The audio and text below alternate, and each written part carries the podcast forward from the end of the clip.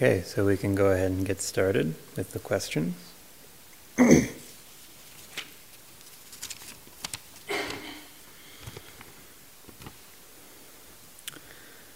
How do you suggest we make decisions about when to let go of people in our lives that are causing us suffering and hurt us in the past?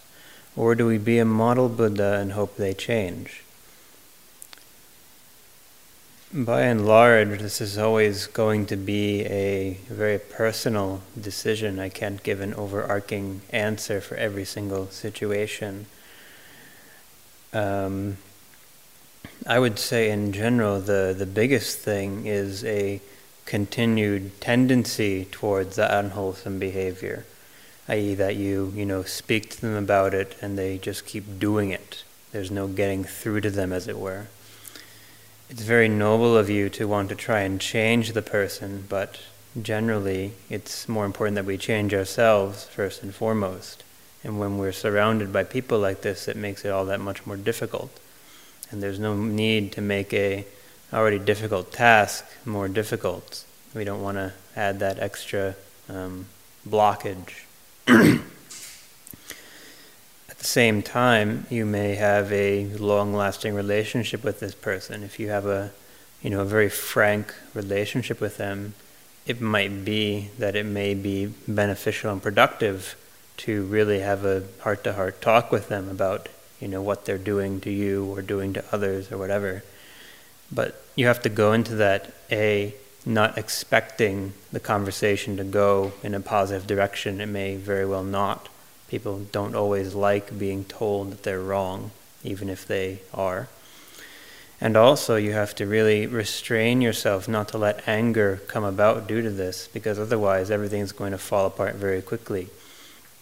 That's very important when we confront anyone with a problem or an issue, we always have to be very careful not to let anger rise. And if we do see it, we have to try our best to not let that grow and come to maturity, which is extremely difficult in the heat of the moment, which is all the more reason why we should practice metta while we're in a, you know, a secluded place. So that way when we do face these difficult situations, we're a little bit more prepared for it it's quite difficult to get the engine of metta going in the heat of the moment. You need to, you know, put the choke on and do the air pump a bit and kind of rev it up. And so that's the value of practicing metta on the cushion. You don't know when a difficult situation or a difficult person is going to come. It all happens very quickly.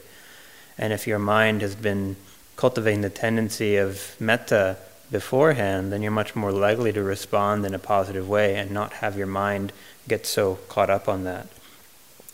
But again, I, I can't give an overarching answer for each and every person and situation. It's uh, something you have to make the decision for. I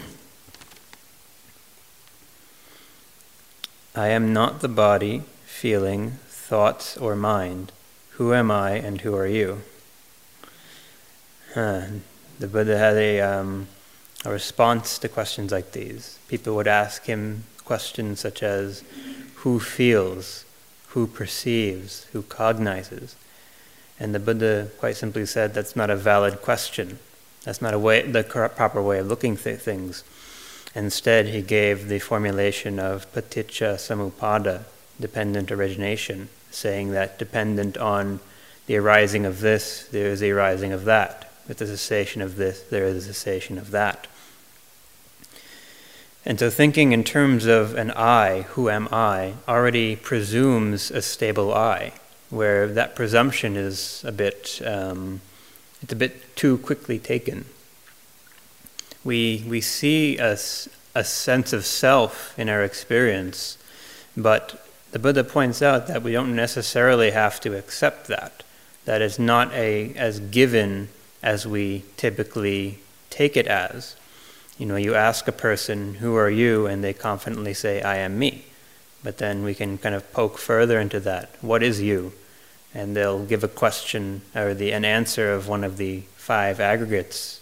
And the answering in that way about the five aggregates is the clinging to the five aggregates, taking them as me, mine, myself.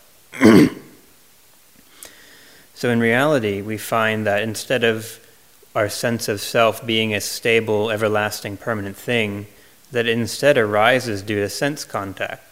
We have various streams of sense contact, and within that range, we they have these things are taken as mine.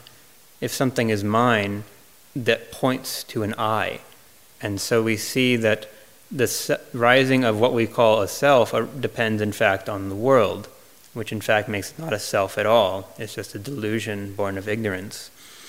And so the Buddha says that overcoming the conceit I am, asmi mana, is the supreme bliss. It's the equivalent of nibbana. Because we, we take the assumption that I am, but in reality that's not justified because there is no permanence that we see in our experience. When we think of I, we think of permanence and mastery. We think of an I who is the unmoved mover of things in the world, who changes things without changing itself, almost like God in a way. We think of ourselves as the gods of our domain, as it were. But in reality, this isn't true. When we look at experience with wisdom, we see it's all changing rather chaotically things arise depending on the prerequisite conditions being fulfilled. When those things cease, that thing ceases too.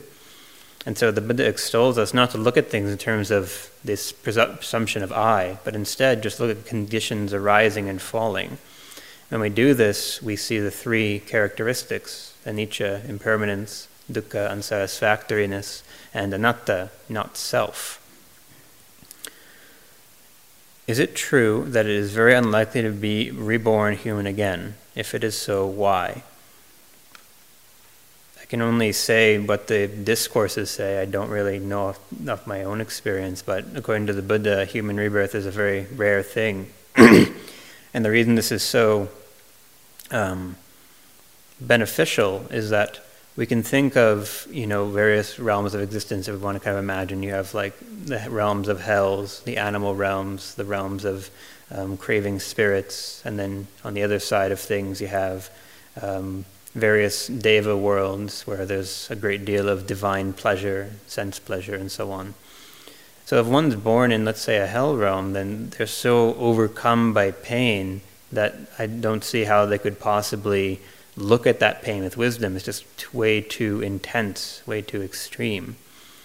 At the same time, if one is born in a deva realm, they might be so intoxicated with very um, delightful and delicious sensual pleasures that they may have no kind of calling to practice the Dhamma. They don't see the problem.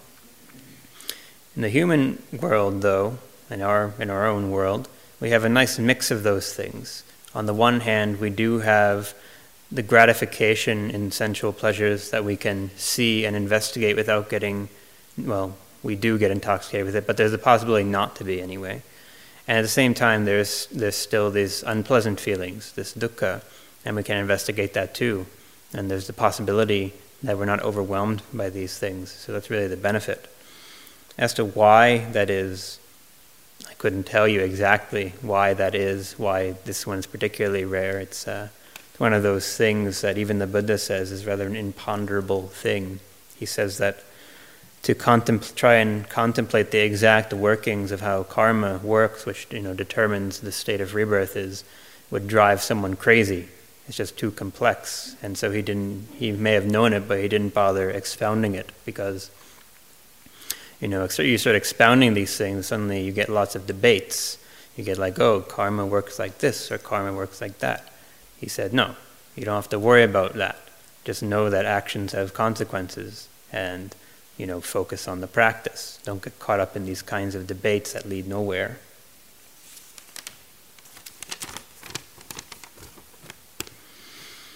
How many hours of sitting meditation do you recommend every day to be most effective after we leave the retreat?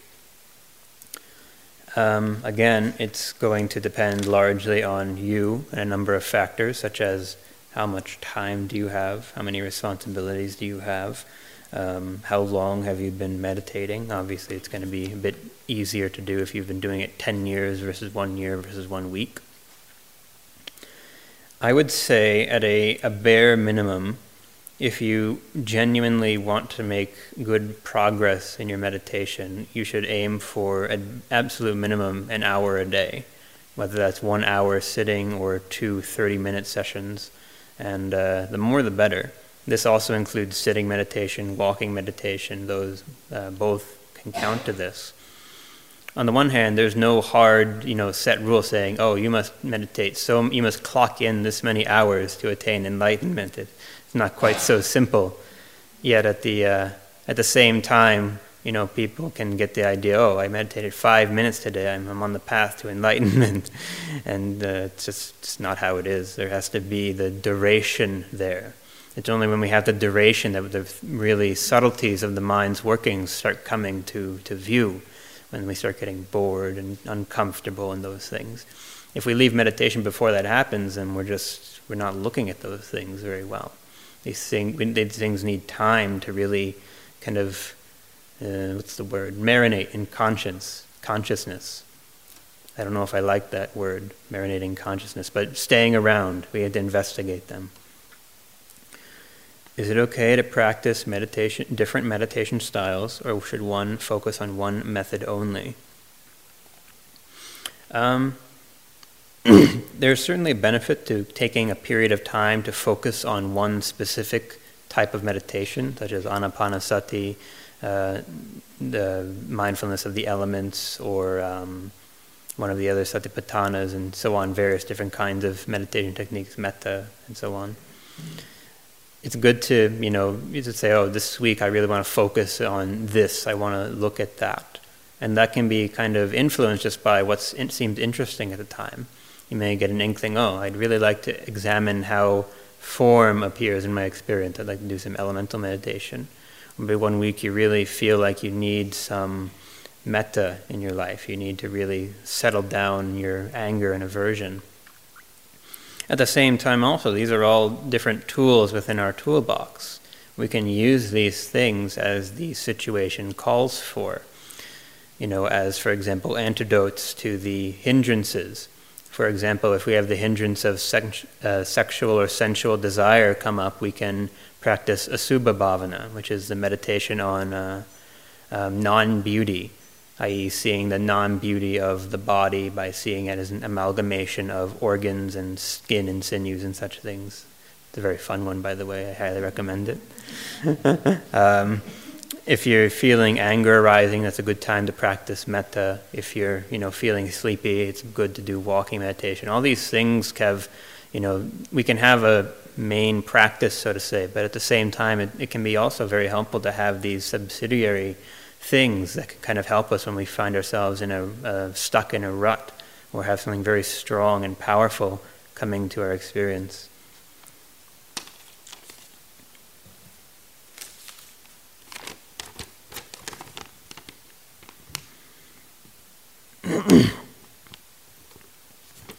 if science figured out a way to take us straight to enlightenment, would it still be better to practice the path toward enlightenment, or is it best to skip ahead?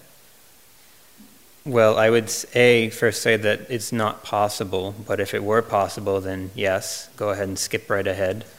The practice isn't itself what we're looking for; it's the the end result. It's you know whatever makes the practice more smooth. That's perfectly fine. There's not necessarily a benefit in working hard versus working smart, though we do have to work smartly hard in most cases.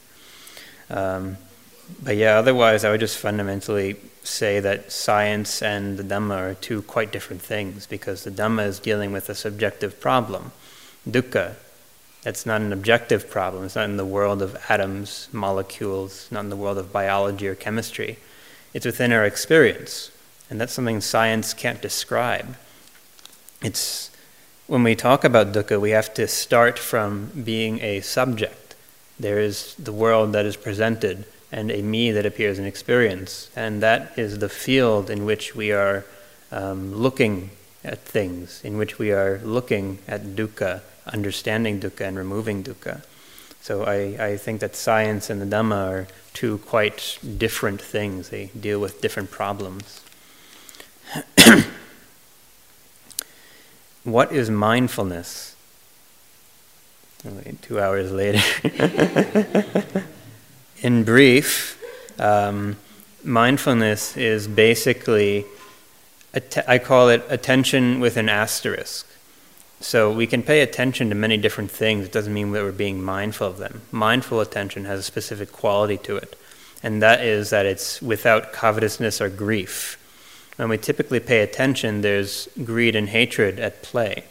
But when we establish mindfulness of any given thing, we're, we're trying our best to look at that with equanimity, without um, trying to latch onto the experience nor trying to run away to the experience, but rather simply just trying not to get emotionally involved in that experience and just trying to instead, with that kind of emotional neutrality, start digging into the experience, seeing how is this experience structured, depending on what is this arising, depending on what does this cease, what various things are at play here, how are they interacting, and such questions like that. How can one know when mindfulness is or is not present? It's a very good question. Hmm. When I when I think of my own practice, it's just kind of something that you just kind of know that you're being mindful. I know that's not really the answer you want to hear, but having mindfulness has a a certain quality to it that's quite distinctive from regular intention attention. When we have typical attention, we're caught up in the immediate experience of something. So let's say we have a cake, for example. We're caught up in the signs and features of the cake. We're caught up with lust and desire for the piece of cake. We're kind of absorbed into the cake, in a manner of speaking. But when we look at it with mindfulness, we remove covetousness and grief. And so we see that instead of this cake, which I like, we see that dependent on the eye and form, there arose eye consciousness. The meaning of the three was eye contact. Depending on contact, there was a pleasant feeling born of eye contact.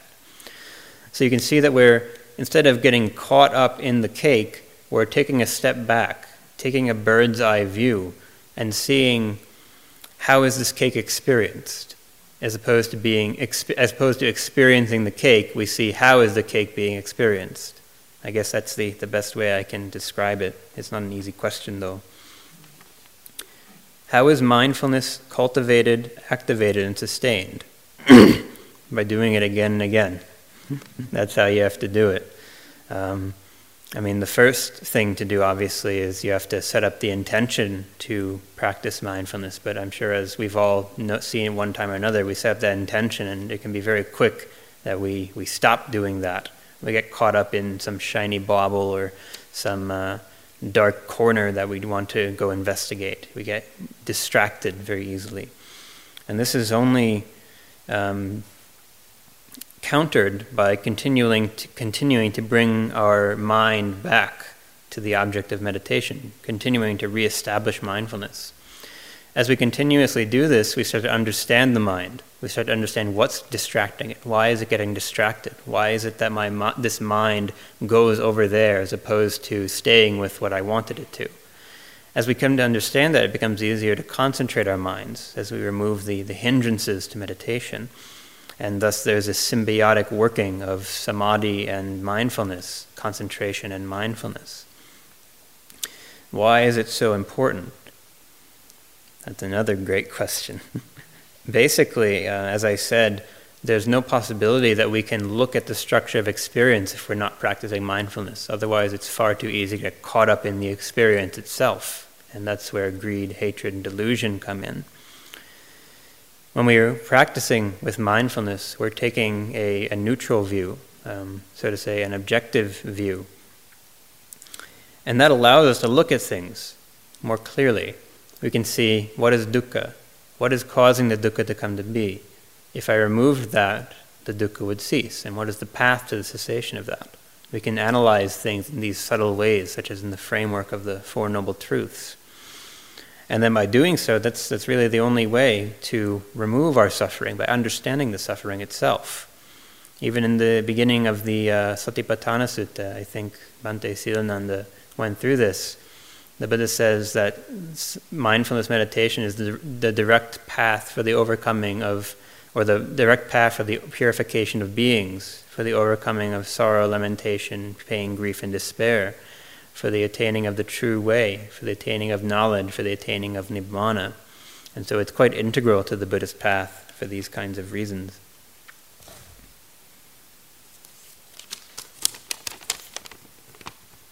Will there ever be another Buddha? Um, according to Buddhist cosmology, what's said to happen is that from time to time, I don't know how the intervals are determined, the, a Buddha arises in the world. what makes a Buddha is that a Buddha is defined as one who, in a way, rediscovers the Dhamma. A Buddha is said to be one who establishes a teaching, establishes a community of um, you know, practitioners who have seen the Dhamma. But from time to time, due to the impermanence of all things, even the Dhamma and the Sangha fall away from knowledge. The Sangha deteriorates, or the Dhamma becomes unknown once again. And it's said that a Buddha is the one who rediscovers this, in a way of speaking, rediscovers the fundamental nature of our experience. And he may choose to. Uh, create a dispensation, or he may just say, Oh, look, I'm enlightened. I'm just going to go hang out on a mountaintop forever now. Uh, those are called Pacceka Buddhas, those who don't teach. So it's said that yes, there will be a, another Buddha, but right now we're still in a dispensation. So I don't know when it will be, who it will be, how it will be, but that's what we're told. I, I don't advise waiting for that. I advise trying now while you can. It might be a very long time.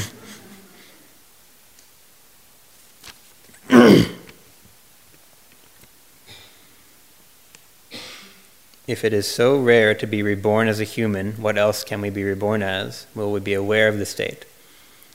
Uh, as Bhante Silananda mentioned, I mentioned briefly, there's supposedly 31 realms of existence, ranging from hellish realms to ghost realms to animal realms, the human realm. Then there's uh, devas um, of the sensual world, there's the devas of the Brahma world that are said to have, um, what is it, I think like non material bodies or something like that, all the way up to these uh, states of very refined being that one attains or can be reborn in when they attain certain lofty attainments of concentration. The key, though, is that all of these states of rebirth, however long they may last, are impermanent, and hence beings cling to these states of existence, cling to those individual lives, and find themselves disappointed because they eventually have to fall away from that state. Um, I, I, must presume that we'd be aware of that state just as we're aware of being born as humans. Whether we'll remember anything in the past is quite a different story. That's said to only happen with a great deal of meditative attainment, remembering past lives. So we, we find ourselves quite forgetful of whatever transpired in the past.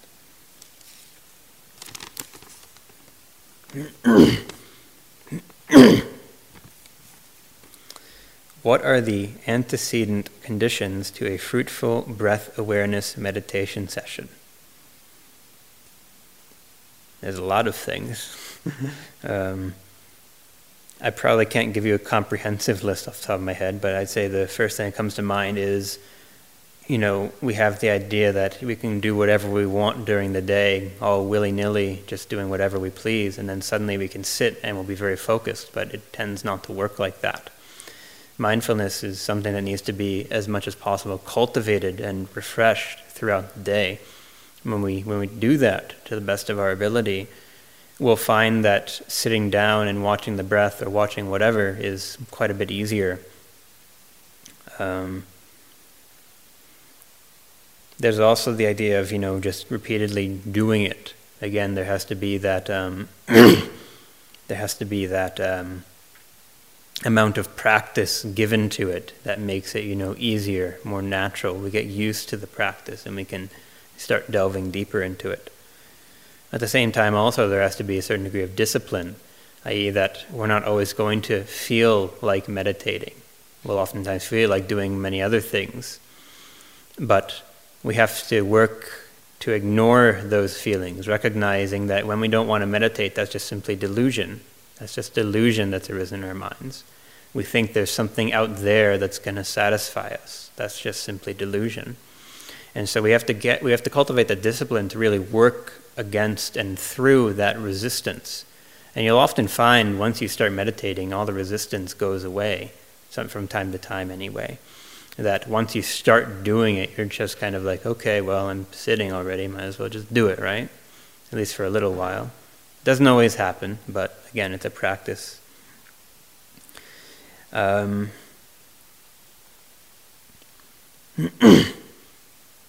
a few other things I would say are really not to have great expectations in the in the practice. I.e., like you know, we can sit down we have this fantasy. I'm gonna, you know, go into the blissful realm of the arahants today during this meditation, but uh, that's just setting us up to be disappointed. We have we can't deny whatever happens in our meditation experience. It's not the point of meditation. If we become distracted, we have to acknowledge that I'm distra- there's distraction. And that's um, if when we when we accept these things, we can work with them. Not accept them in terms of letting them be, but once we acknowledge their presence, we can work with them. So whatever comes up, as long as we deal with it or try to deal with it in a mindful way, the meditation has been fruitful. It doesn't have to be fruitful only because of some sublime experience. You know, people get so often caught up on, oh, I saw lights, I saw, I heard voices, I saw this, I saw that in my meditation and they ask us, What was that? But the answer we always give them, and they're always disappointed, is, I don't know, just be mindful of it. What do you want me to say? I can't give any significance to it. I didn't see it. So that's our catch all answer for when we don't know. We just say, Be mindful. Can't go wrong with that. What observable results can one look for to gauge their progress or lack thereof? One caveat to note is that progress is very rarely a linear thing. And most often it goes in, you know, cycles. There's times where it's good, there's times where the concentration is difficult, there's times where it's better. We're not looking for like a day to day or week to week or even necessarily month to month kind of linear progression upwards, but instead a long term one. You can, you know, if you ever get frustrated in your meditation thinking that you can't concentrate the mind, you suck at meditating, whatever just look back a couple months or a year, or however long you want to look back, and you can see how much has hopefully changed. How your mind, you can find yourself reacting differently to certain situations. You can, you know, when you find that happening, it's a great moment. You know, you can have an experience, for example, where someone's berating you or irritating you or something, and you don't feel angry, and you're like, shouldn't I feel angry about this? This is weird. Why don't I feel angry? And you can, you can remember that moment. It's a very special moment. It's a really, in a way, a glimpse of the Dhamma, in a mundane way of speaking. Otherwise, yeah, that's the biggest thing, just looking at long term trends. And you'll hopefully find that as you continue, if you're doing it, practice, you know, diligently and striving diligently with discipline and consistency, that you'll begin to find it more easy to concentrate the mind, to tranquilize the mind. And as you continue doing that, you start going through possibly some of the jhana states, for example. That's a possibility that's there. Or just in general, you start seeing things in experience that you didn't see there before. As the mind gets more subtle and tranquilized in the breath, for example, you start to see all different kinds of things in the breath, not like, you know, creatures or any f- funky energy patterns or anything like that, but you start seeing the structure of the breath. You start seeing, oh, you know, within this breath, there's everything. There's form, feelings, perception, volitions, and consciousness. Everything's there. But it takes a concentrated mind to even start seeing that, even start analyzing that, and seeing how those things arise and pass away depending on the breath. That's why anapanasati is said to be a you know, you can just bring that can bring you all the way to enlightenment because anything's there, everything is there, everything you need is in the breath if you just look closely enough.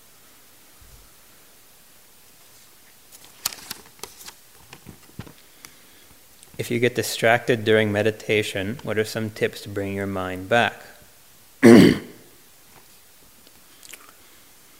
well, the first thing is, you know, when we're sitting to meditate, we have to be very diligent we have to be really looking for distractions. There's always a beginning to a distraction. There's a subtle pulling away of the mind in a certain direction. You can be focusing on the meditation object, and suddenly you feel this little tugging in a direction. It's very slight, it's very subtle, and we usually don't think very much of it at the time being. But you know, it's like uh, it's like pulling. Um, uh, what is that substance? Like I don't know, like really sticky glue or something. You pull it, and it stretches, stretches, stretches, stretches. And at some point, it just breaks off, and that's when we find ourselves completely distracted. So if you can recognize that before that happens, then you can very easily bring the mind back to whatever task or object it was uh, attending to. The other thing also is not to beat yourself up over it. You know, I had one person ask me recently, you know, I, I can't concentrate my mind. I think I have ADHD or something like that. And I told him, I think we all have ADHD. Because that's the problem I think 99.9% of people have, that they try and sit and they're just distracted. That's just how it is. That's why this we have to kind of you know bulldoze through that. Just realize, okay, I'm getting distracted all the time. It's not pleasant, but you know, there's there's these brief moments where the mindfulness is getting a little more stable, and that's something we have to really relish in, in progress. The other thing that I've found helpful is, um, you know, when you when you are mindful, it's important, I think, to really re- give that some recognition, establish the fact in your head that, oh, mindfulness has been established. And that's, that's really an occasion for joy. You can say that's a nice occasion. You can have a little party because there's some mindfulness established. Don't let the party get too wild and get distracted, but you can, you know, little pat on the back kind of thing.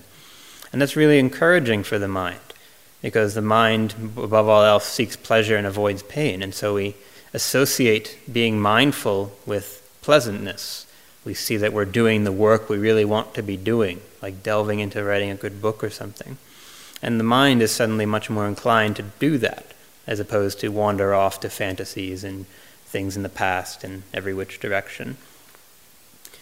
Um, so those are the, the tips I can think of off the top of my head. At the end of the day, it's just a matter of constantly acknowledging when a distraction has taken place and you know very gently bringing the mind back to whatever it is you want to have it look into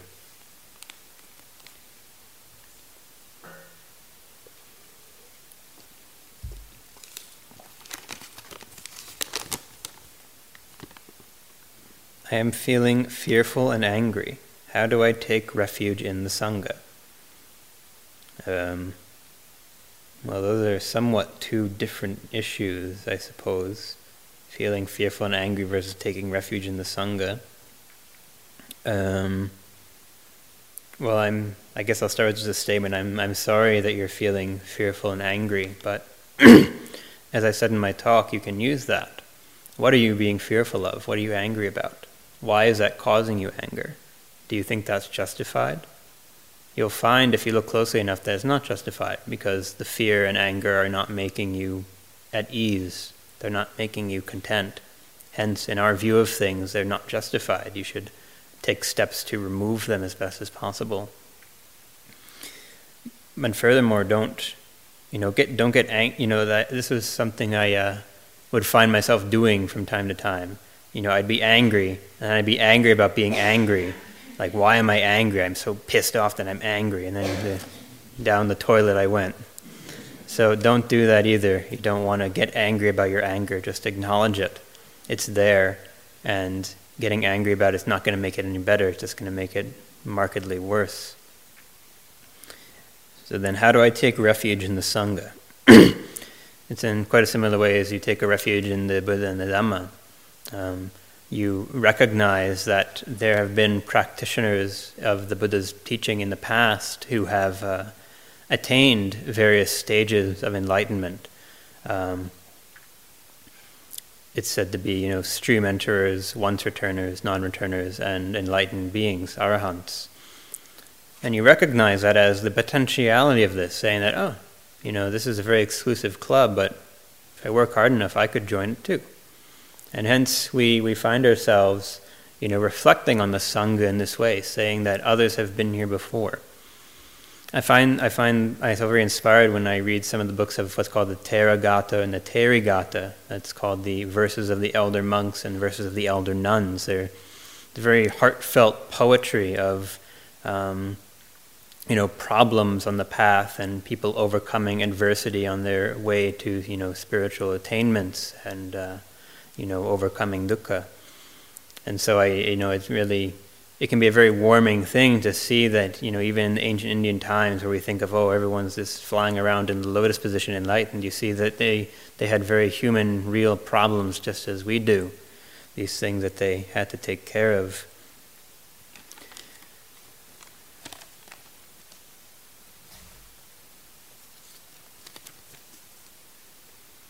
Dear Bhante, why is Sangha so important? Um, I don't know if you mean the Sangha as in going to the Sangha for refuge or the Sangha as in a normal Sangha. So I'll, I'll assume the second one since I kind of did the first already. um, a Sangha is important for the same reason that um, noble friendship is important. Hopefully, if you have a Sangha that's worth anything, you have people in that Sangha who you can and trust who you can relate to, who you feel that you can talk openly and unabashedly about your experiences in meditation and the problems you face. And you know, they can give you that outside view that's so very difficult to sometimes get of ourselves. And that in and of itself is a great benefit of having such people. Um, that's what I that's what I felt. You know, I had the fortune when I was living in Long Island that I went to this uh, small Sri Lankan temple, and you know there was a meditation group on uh, Tuesdays and Fridays, uh, led by two Sri Lankan monks who thankfully also spoke English quite well, and I really felt a real transition in my practice from starting, you know, just kind of doing my own thing, reading books, perusing internet forums, doing whatever, to having a concrete group of people. One, one part of it I remember is I didn't feel so alone. When I was starting to meditate in college, I felt extremely alone. I had this, you know, hmm, how to explain it? Um, the inklings of practicing the Dhamma and all the things that come with it and all I saw around me in my um, mostly my friend circle was in my college fraternity, so you can imagine how that went. Just very antithetical to the Dhamma. I mean, I'm not saying they were bad people; they're still some of my closest friends, but I found myself diverging from their interests. They were interested in the typical things of young adult college life, and I was. I found myself starting to move towards Dhamma. It was very isolating, somewhat alienating. Having a, a Sangha, a group of people, I found that to be a very comforting thing. It felt like I know I'm not some weirdo practicing meditation or reading books on Dhamma or whatever. And also, it was a great motivation. You know, a Sangha can motivate each other to practice they say, oh, we're going to have a sit at this time, and everyone comes and joins, or they have discussions and such things. It's, um, yeah, it's just a very, very useful thing. But the caveat is this has to be a good sangha. There can certainly be very bad sanghas, and that's no sangha at all. You don't want that sangha. As the Buddha said, if you can't find anyone to go with, then just walk, then just go the path alone. Fundamentally, you don't need anyone to walk the Buddha's path it's all your own work in the end of things anyway. But it doesn't mean that having good companions along the way doesn't help. It's just a question of finding them and really sincerely, you know, not not doing this because oh they're my buddies, they're my longtime friends, but rather because this is a person who will help me grow. That's really the criterion of who we associate with. This person can help me grow. I can help them grow. There's a mutual benefit between us. That's the optimal situation.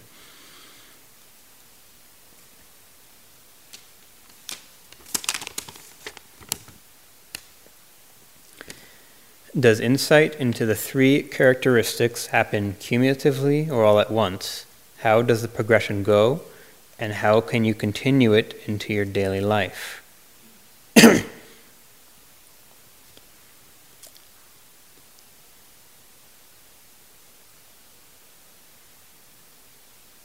I would say it depends on what we define as insight.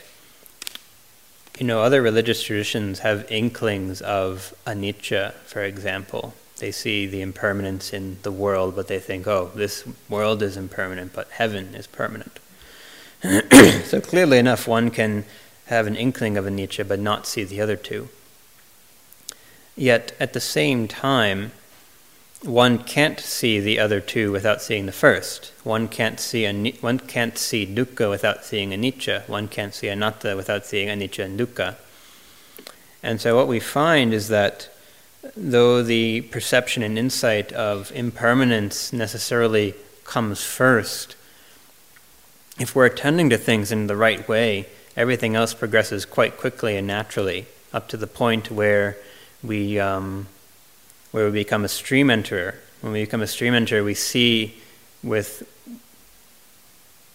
no, I'm sorry. The, when we become enlightened, we see these things with absolutely perfect wisdom. It's when we're when we become stream enterers that the engine really gets going. We've overcome what's called sakkaya ditthi, which is believing there to be self or what is for self in the five aggregates. Yet there's still the conceit I am. There's still this bare subjectivity, if you want to call it that. And so, at the point of enlightenment, I have to presume that all of these things kind of come into perfection, as you say, simultaneously. but before that, I don't think it necessarily has to be the case, though ultimately that is, of course, the goal. How does the progression go, and how can you continue into daily life? Well, it's actually quite hard to continue into daily life, and that's really the value of sitting and walking practice. Where when we're doing sitting and walking, there's much less to be absorbed in and excited about as opposed to normal waking experience. So I would generally say that it's probably a rather futile effort to try and cultivate insight into anatta while you're, um, you know, driving in your car or something. You have too many things to focus on what we really want to bring into daily life is what's called sati sampajanya. That's mindfulness and clear comprehension, i.e., constantly being aware of what we're doing and why we're doing it. We can ask ourselves the question, What am I doing? And we answer that. As we keep asking the question, the uh, answer almost comes automatically after a while if we just keep doing it. And that's really the, the biggest thing to do in daily waking life off the cushion or off the walking path, is to maintain that. A, so that one doesn't fall into breaking their moral precepts, and also so that when they sit on the cushion, things are much smoother because they've been cultivating a, mind, a habit of some mindfulness. And that really jettisons one in the sitting or walking practice makes it much easier to get it started, get it going, keep it going.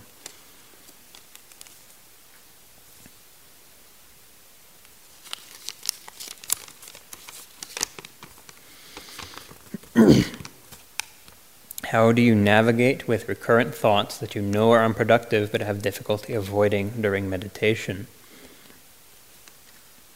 There's one great sutta in the Majjhima Nikaya called the Dvedha Vitakka Sutta. That's called the two kinds of thought. That's the 19th one if you want to look that up later. In that, the Buddha says that before his enlightenment, he categorized thoughts into two categories. There were thoughts of what's called miccha sankappa, which is thoughts of um, covetousness, thoughts of cruelty, thoughts of harming. And then on the other side, samma sankappa, right thoughts thoughts of renunciation, non cruelty, and non harming. And so when an unwholesome thought arose in his mind, first off, he became aware of it, and then he investigated it and said, This thought brings my own harm, this thought brings the harm of others, and this thought brings the harm of both parties. There's nothing good about it and he became disenchanted with that thought, and it became all that much more easier to let it go. Because we, we cling on to these thoughts because we think there's something good there, there's something to be had. You know, we let's say we get caught up in thinking about the future. On the one hand, you do have to think about the future to some degree, but it has to be a very controlled and deliberate, not the mind wandering into the future. So when the mind wanders in the future, we think that if we just keep pressing that future possibility, that we'll get some, we'll find some new avenue that we didn't see before, and we'll, you know, have the, the advantage, we'll have the insider information for the future. But that's generally not how it works. We just go in circles in the same way, looking for, you know, it's like being caught in a cul-de-sac with no exit. You just keep going and going and going, and there's, you think, oh, I'm going to find the exit soon, but no. You just have to stop driving, get out of your car, and walk on the grass. Bring yourself back. So, that's a very pragmatic reflection. Also, in the next sutta, Majjhima Nikaya number 20, that's called the Vitakka Santhana Sutta, the Buddha talks about something similar in that if we have distracting thoughts, there are five methods that we can use to overcome them. I'm going to unfortunately fail to uh, give them all in the proper order and maybe remember them, but that's my problem. Um, the first one is to change the object of our attention. So, for example, if there is anger arising, we can say, oh, instead of attending to anger, let me attend to thoughts of goodwill. We can do that. Um, what is the next one? Mm, anyway, I'm just going to list them in no particular order. The next one that I can remember is we become um, rather, what's the word? Revulsed by the thoughts. I don't mean that in a way of saying we beat ourselves up, but we see that anger or something has arisen, we're like, ooh, don't want that. We, we really become, in a way, averse to anger. We say, I don't want that anger. And even though that's aversion, still it's aversion giving us in the right direction. We're averse to anger, and so we'll cultivate its opposite instead. The other one I remember is like one can kind of gradually bring oneself down. You know, when you're caught in this thought world and you're really stuck in it, there's always the possibility of bringing oneself down. You know, you have all the concerns and the worries in that thought world, and you can address them by one by one. So, for example, if you have anxiety about something in the future, um, let's say, I don't know, you have a job interview coming up, and your mind's racing, worried about how you're going to respond to each and every question. You can begin by, you know, just talking to yourself a little bit, saying, you know, I don't know what they're going to ask me. There's no point in doing this right now. What's going to happen is going to happen. If I go into the interview with mindfulness, it'll come up better anyway. But maybe you're still stuck in it, saying, "Oh, what if they, what if they just don't like me?" You say, well, that doesn't have to be the case. And you can kind of address each point very, you know, carefully and mindfully, and then eventually the mind will be like, okay, I've had enough of that for now. And then the, I'm missing one, but you'll have to read the sutta for yourself. The other one I remember is, you know, if everything goes, doesn't, nothing works, and you're, you know, sweating and you're clenching yourself and you're about ready to get up of your seat and go punch a wall or something, then the Buddha, as the last Buddha recommends, just, you know, he calls it crushing mind with mind. You just basically make a very strong intention to crush anything that's unwholesome there, saying, no, no. Just grit your teeth, put the top of your, the tongue on top of your mouth, just kind of clench everything. Obviously, that's not something to do unless it's absolutely necessary, A, because one can't understand what's going on when they do that and B, because it's just very tiring and exhausting, both for the mind and the body.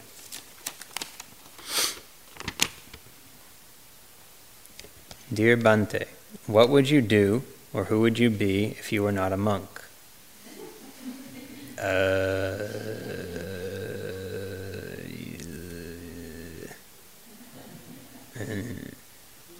I don't mean to have this come off as bragging, although I'm afraid it will. um, there came a point in my life where I couldn't possibly fathom what else I would be. Like anything I think I could be, anything I think I might want to be, in my, in my, at least in my sober moments, the moments where I don't have greed or hatred, I, I can't think of anything else. It's a question then of remaining, re, retaining that sobriety. Obviously, if I gave way to greed and hatred, it's very likely that I, over time, may decide to do something else. whatever that might be. I don't exactly know. Um, yeah, that's all I can say.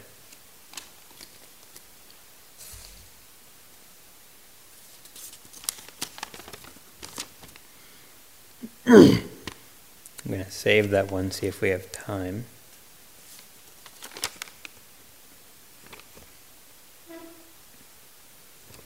When you cling to something or someone, you are usually unaware of it until you become aware of it.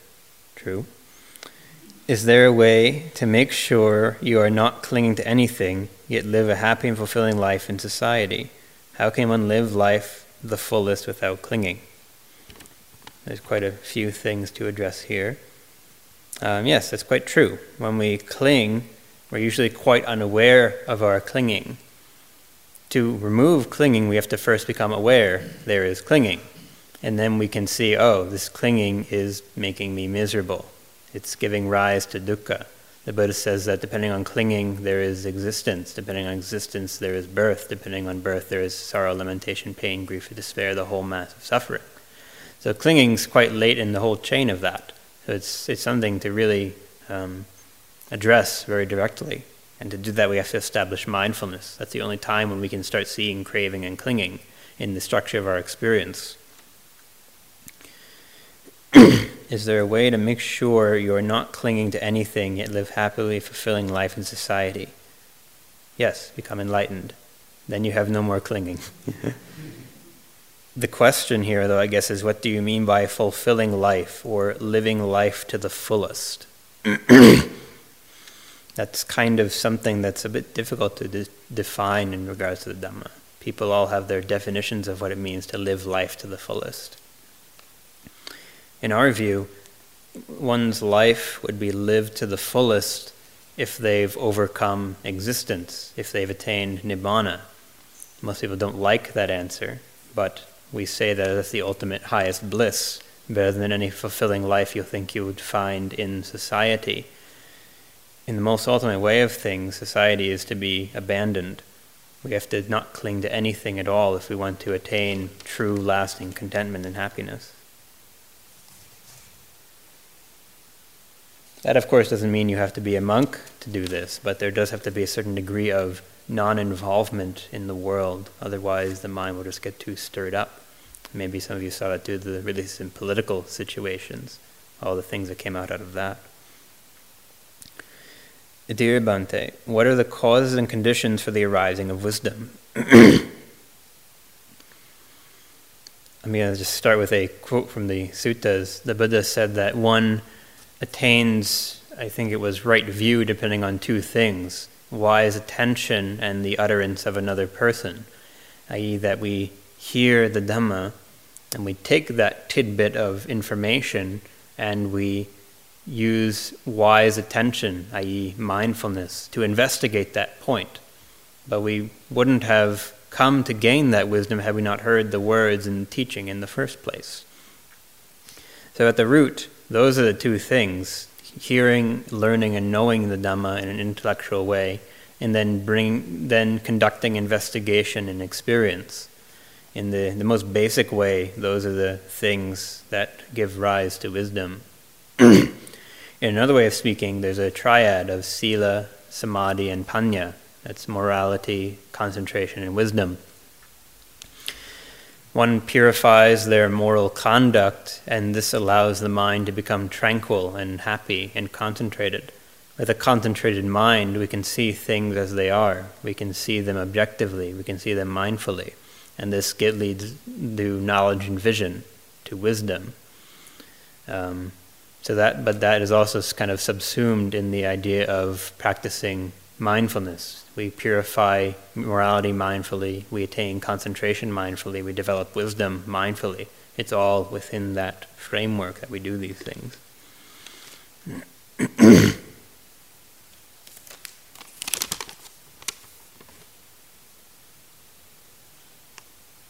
think I know who wrote this joke question. I'm not going to say who it was. It was asking how much wood could a woodchuck chuck if a woodchuck could chuck wood? I don't know. what do Buddhists believe about evolution? well, I'm sure Buddhists believe many different things about evolution, as Buddhists believe many different things about many things. Um, as far as I'm aware, the Buddha never really talked about that, and I understand. I can understand why, because you know when we we think about these things, like we think about all these the big questions, like where did the world come from? Why did the world come to be? Was it the Big Bang? Did God create it? Is there evolution? Is there creationism? Whatever we may think. And you know, you get your answer. Oh, it was evolution. Or, oh, it was creation. And then you sit there and say, oh, there's still dukkha. I got my answer to my question about evolution, but I'm still there's still suffering. The Buddha was very clear that these kinds of questions they're really not core, central to living the holy life to practicing Dhamma. And by and large, the Buddha focused exclusively on that. If something was not pertinent to that um, task, then he didn't teach it. He once said that he asked his monks to look at the, the vast amount of leaves in a certain forest, and then he took a handful of the leaves and he said, what do you think is greater, the leaves in my hand or the leaves on these trees in this forest? Obviously, it was the leaves in the trees in the forest. And he said, So too, my knowledge of my, from my enlightenment is like the leaves in this forest, but that which I teach you, that which is pertinent to the holy life, is this handful of leaves. So there are so many questions in the realm of metaphysical philosophy, ontological philosophy, all these philosophical schools and into the ideas of these scientific inquiries that, in the most ultimate way, we'll never know for absolute certain. You know, we can have a great deal of evidence that evolution is true, but there's a 0.00001% chance that it might not be. Or maybe God made evolution, or whatever kind of Christian apologetics you want to think of. Um, what we can truly know for certain is that which we experience if I'm sitting here and I have a pain in my knee, I know 100% undeniably that there is a pain in my knee. So too with the rest of the aspects of our experience. And that's what the Buddha had us focus on. Not these things of the objective world, not these objective and speculative questions, but what we can know for certain. It's when we focus on what we know for certain that we can really gain wisdom, because there's no doubt. There's no doubt about these things in our experience if we're looking in the proper way. Last question. What is the difference between Theravada Buddhism and other Buddhism? I can't say I'm extremely well versed in the schools of the Mahayana or Tibetan Buddhism. there are certain kind of surface level differences. For example, in Mahayana, you generally have a lot of what's called bodhisattvas, which is um, basically, uh, you know, this idea of basically the Mahayana is the idea that being an arahant is selfish because you're not helping to enlighten beings. So in the Mahayana, one takes a bodhisattva vow that one will work to enlighten all beings, that they may attain enlightenment, but they won't attain final enlightenment until all beings are enlightened. And this has two problems. A, that that's not how enlightenment works, in our view anyway. The Buddha says that when one was enlightened, they go out just like a lamp that's run out of fuel. You can't put fuel back in the lamp. That's not how that works in this simile. And at the same time, also, it's an impossible task. We can start asking the questions How many beings are there in samsara? How long will they be in samsara? We have to do these calculations if we want to liberate them after all. And there's no answer to those questions, they're completely imponderable. Um, the other differences are primarily, I think, in the ideas of emptiness. In, in Theravada Buddhism, emptiness refers specifically to emptiness of self, voidness of self, i.e., that the aggregates are void of self or what can be taken as self. The Mahayana schools generally ran with this idea and applied it to everything, saying that all things are empty, which is to say that all things in reality don't exist. But this is actually, ironically enough, something they borrowed from Hinduism in Hinduism, there's a concept of Maya, which is that all reality is an illusion, and our ignorance is that we don't we take real we take unreal things as real. The Mahayana, if we you know kind of boil it down, says quite similar thing, but that's not the Buddha's teaching, at least not in the Pali Suttas. The things of experience are quite real enough, in our view, because they affect us. They affect our mind we, we study the appearance of these things. Whether they're real or not in this metaphysical sense is quite irrelevant. The important thing, in our view, is that they appear and that they have an effect and that there's a structure to them. And in that structure, there is dukkha and that there's a possibility of removing that. Any other of those metaphysical ideas are quite besides the point. Um, so those are the, the main differences I'm aware of, besides a great deal of other things, like they wear different colored robes and they're in different countries and other minor things like that. Um, but again, I could be wrong about Mahayana. It's just what I've, you know, see, from the little I've read, what I've seen. Okay, so we're right on the dot. So thank you all for submitting your questions. And uh, tomorrow, Bhante Mangala will be giving the Dhamma talk and the Q and A. So you can write any questions you may have, and he'll answer those tomorrow. Otherwise, have a good um, rest of your night and the rest of your retreat.